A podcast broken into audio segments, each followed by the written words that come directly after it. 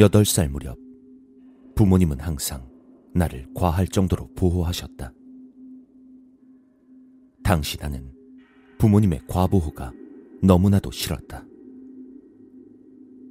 내 다른 친구들은 집에서 혼자 자유를 만끽하기도 하는데 나만 그러지 못한다는 것에 대해서 언제나 불만을 가지고 있었다.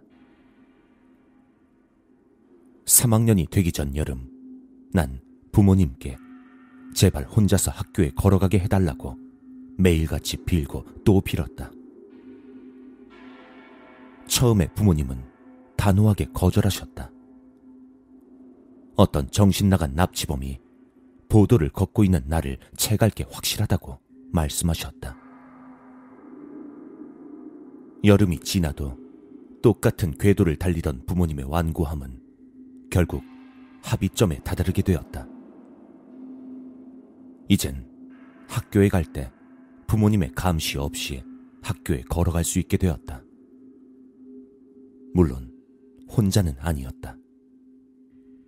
나보다 한 살이 많은 이웃 누나와 같이 등교를 한다는 조건이었다. 완전한 자유는 아니었지만 내가 얻어낸 자그마한 승리였기에 너무나도 기뻤다.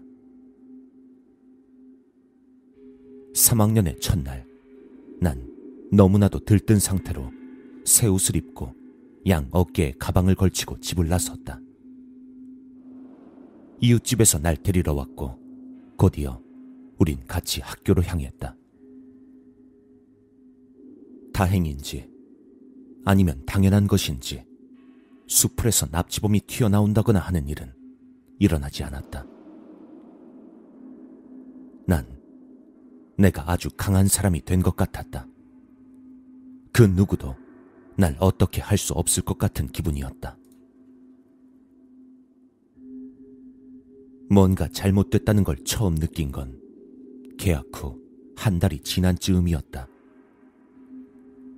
부모님의 걱정도 느슨해져 내가 학교 가기 몇 분 전에 미리 출근을 하시곤 하셨는데 하루는 이웃집 아주머니께서 같이 가던 누나의 몸이 안 좋다고 이야기해 주셨다.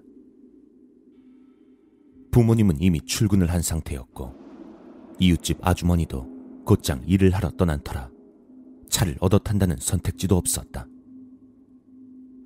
결국 난 학교까지 혼자 걸어가기로 했다.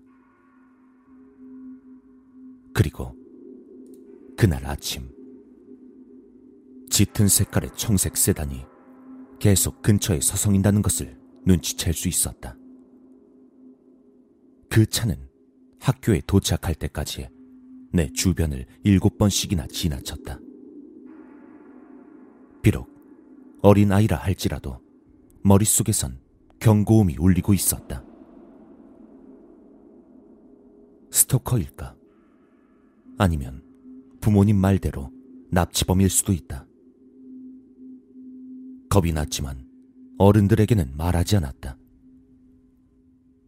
실질적으로 무슨 일이 일어난 것도 아니었고, 만일 부모님께 이 사실을 알린다면 앞으론 절대 날 혼자 내버려 두지 않을 것이 불보듯 뻔했다. 그리고 이런 일들은 점점 일상이 되어가기 시작했다. 매일 아침 이웃 누나와 같이 걸어가다 보면 그 청색 세단이 한 번 또는 두 번쯤 날 지나치곤 했다. 혼자서 걸어갈 때면 최소 다섯 번은 내 옆을 지나쳤다.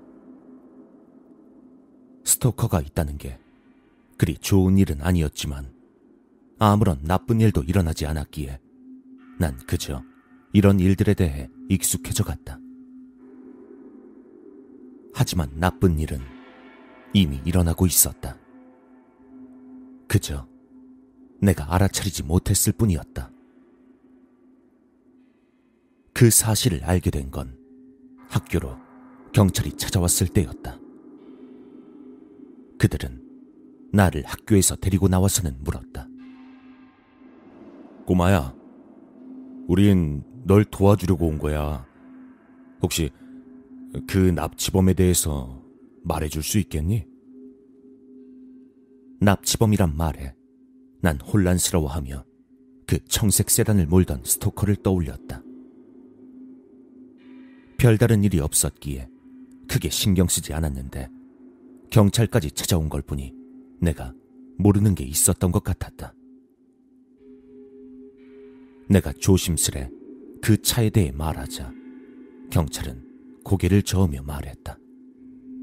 아니, 그 사람은 납치범이 아니야. 너희 부모님께서 고용하신 사설 탐정이란다. 그 덕분에 우리가 널 찾을 수 있었던 거고. 난 더 큰 혼란에 빠질 수밖에 없었다. 날 혼자 두는 게 불안했던 부모님이 나 몰래 탐정까지 고용했던 것일까? 그때 경찰의 말이 이어졌다. 내가 말한 납치범은 7년 전에 널 납치해 간 사람들을 이야기하는 거야.